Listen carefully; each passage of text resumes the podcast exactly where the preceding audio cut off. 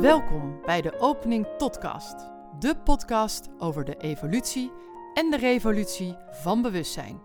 In deze podcast gaan we het onder andere hebben over ziel en bewustzijn, archetypen als de bouwstenen van bewustzijn en de nieuwe mens, de nieuwe tijd en de overgang daar naartoe. Wij zijn Geraldine van de Opening Tot en Charlotte van De Vrouw Achter jou. En wij zijn moeder en dochter. Wij hopen hiermee inspiratie te bieden voor jouw eigen evolutie.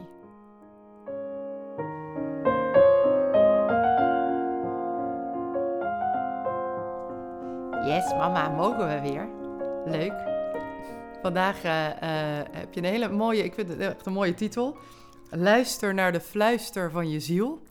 Nou, over een ziel, hè, wat is dat voor een ding? Daar hebben we het in de eerste reeks podcast-afleveringen over gehad. Maar ja, behalve dat het een mooie titel is, zal je er ook natuurlijk uiteraard een gedachte bij hebben. Want waarom fluistert een ziel? Kan die ook gillen? Vertel. Ja, ik denk ook wel dat die kan gillen, maar dat voel je dan wel. Je luistert naar de fluister van je ziel. Het is... Deze titel raakt mij ook altijd, omdat het gaat over de unieke trilling van iedere essentie, van iedere ziel. En we hebben het ook in deze serie al gehad over frequentie. Ik geloof zelfs in de eerste aflevering hiervan, met de kosmische wetten. Dat alles een eigen frequentie heeft en een eigen trilling. En dat we als het ware in ons kunnen afstemmen op onze eigen frequentie. Eigenlijk dus onze eigen unieke radiozender kunnen vinden. Ja. Dus daar hebben we het al over gehad. Ik benader het nu een beetje langs een andere kant. En eigenlijk grijp ik hier ook weer terug naar de grote giganten in de lucht, zeg maar, aan de horizon, in de kosmos, in ons zonnestelsel. Ja. Ook daar hebben we er twee van behandeld aan het begin van deze serie. Ja. Ik pak ze nu even allemaal. Deze enorme gongen, zeg maar. Ik heb ze toen krachtcentrales genoemd. Nu noem ik ze gongen. Het zijn schijven, bollen in de lucht. Laat ik het maar even noemen in de lucht. Maar het zijn dus de planeten in ons zonnestelsel. Die... zie ze als gongen dan dus. Die geraakt worden door de trillingen die uit onze zon komen. Onze zon haalt zijn trillingen weer uit de centrale zon. Mm-hmm. Alles hangt met elkaar samen. Dus de trillingen die onze zon uitstrooit de kosmos in... Mm-hmm. worden opgevangen door al die afzonderlijke grote gongen. Die grote planeten, ook de kleintjes. Maar we hebben het nu even over de Saturnus, Uranus, Neptunus en Pluto. Ja. De grote machten. Die daardoor weer hun eigen trilling, hun eigen frequentie... terugstralen naar ons. Het is dus een continu heen en weer gaan van frequenties, van trillingen, zeg maar. Ja. Je kunt het eigenlijk zien als een groot Gamelanorkest. Oh ja. Daar wordt dus de kosmische gong bespeeld. Dit is een kosmisch orkest. En de frequenties die daarvan aankomen, die daarvan uitkomen, die raken ons als mens weer. Dus... het leven wat wij nu leven, het is best een beetje ingewikkeld. Ik hoop dat ik het duidelijk uitleg. Het leven wat wij nu leven is eigenlijk de partituur voor dit leven. Ik ken ook nog een oud gezegde, een tegeltje. Van het concert des levens krijgt niemand een programma.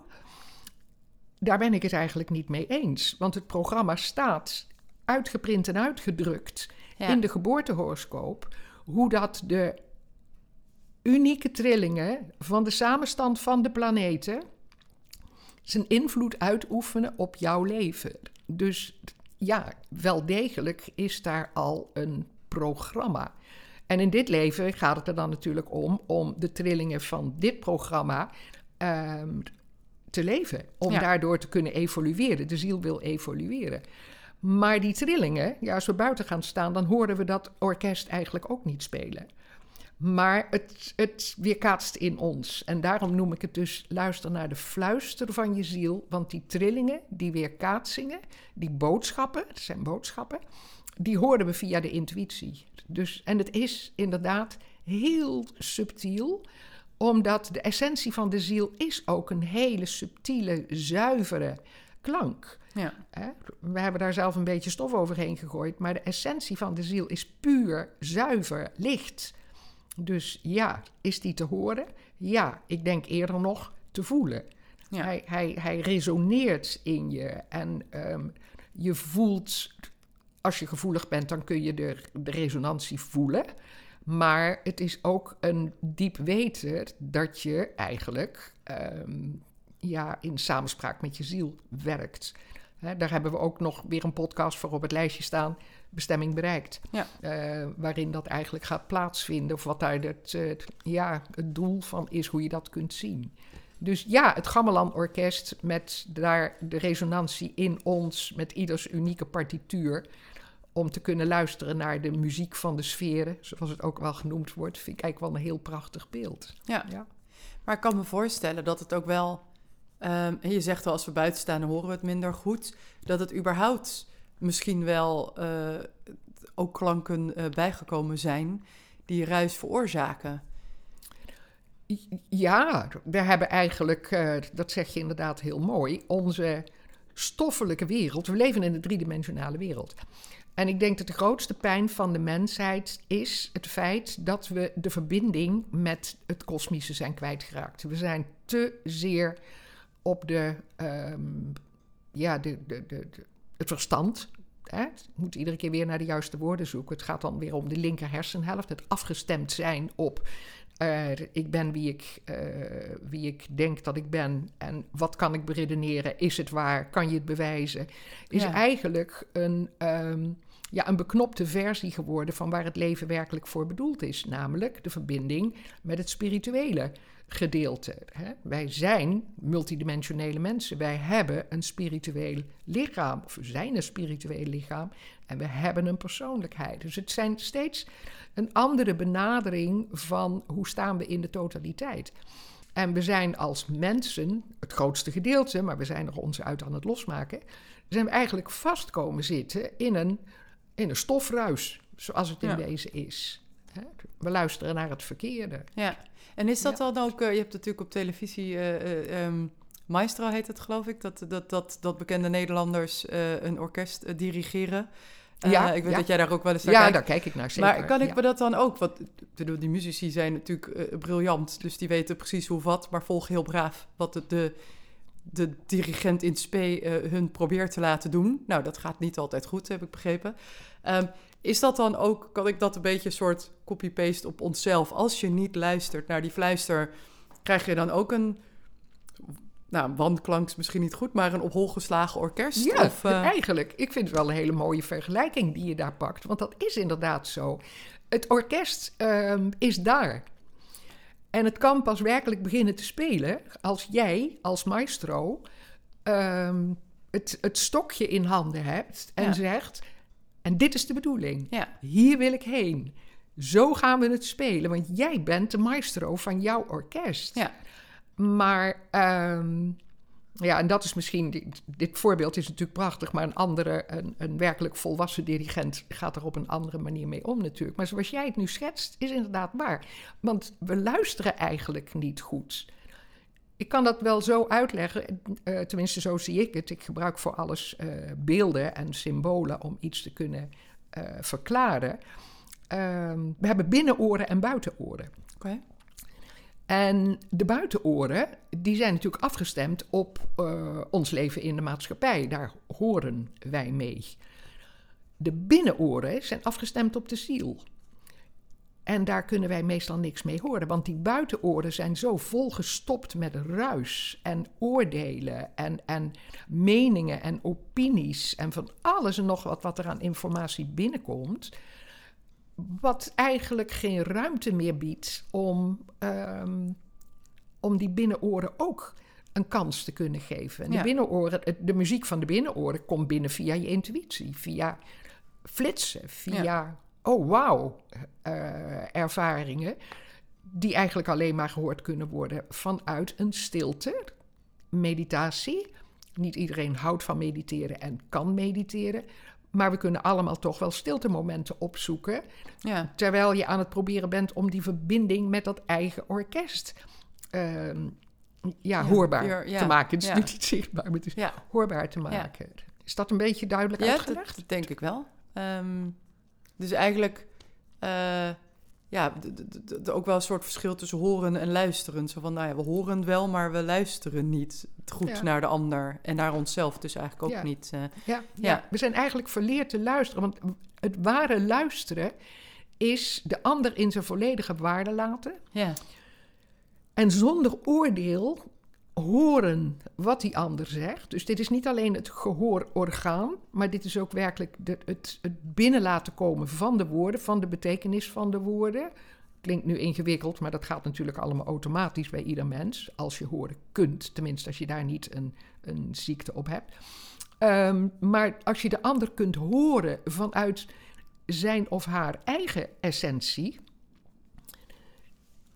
ik denk dat we dan als mensheid een heel eind verder komen. Want dat brengt ook empathie. Dat brengt ook vanuit het hart kunnen voelen van, ik kan herkennen en erkennen waarom jou dat en dat zo raakt, of waarom jij dat en dat vindt. Daar hoef ik het nog niet mee eens te zijn. Maar ik kan wel jou in je waarde laten in de erkenning. En dit is een stap waar we eigenlijk allemaal mee bezig zijn nu. Kunnen we liefde en erkenning en empathie voor de ander opbrengen. Liefde is een woord wat heel vaak verkeerd verstaan wordt. Maar als we het hebben over allesomvattende liefde, dan omarm je iedereen ook in zijn eigen wezenlijkheid en in zijn eigen uniciteit. Ieder mens is een unieke entelekie. Een entelekie is dat komt uit de kwantumtheorie ook nu weer helemaal terug. Het is heel oud, het is een oud Grieks woord. Maar een entelekie is de kern van essentie die in alles zit. Die in alles in de kern zit. De entelekie van een eikenboom is het eikeltje. Het eikeltje heeft de eik al in zich. De entelekie van een baby is al volledig de mens die worden zal. Zo hebben wij ook de entelekie van onze eigen ziel. Dat is de unieke print die ieder van ons met zich meedraagt. En in ieder leven komen we weer een stukje dichter bij deze essentie van zijn. Ja. Het gaat in het leven ook niet om doen, het gaat om zijn. Om te ontdekken wie je werkelijk bent.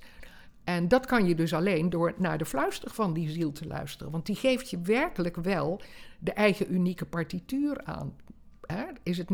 Is het goed dat ik dit doe? Is het beter dat ik dat doe? Wat biedt mij dat en dat en dat? Dat zijn de vragen waar we in de derde dimensie tegenaan lopen.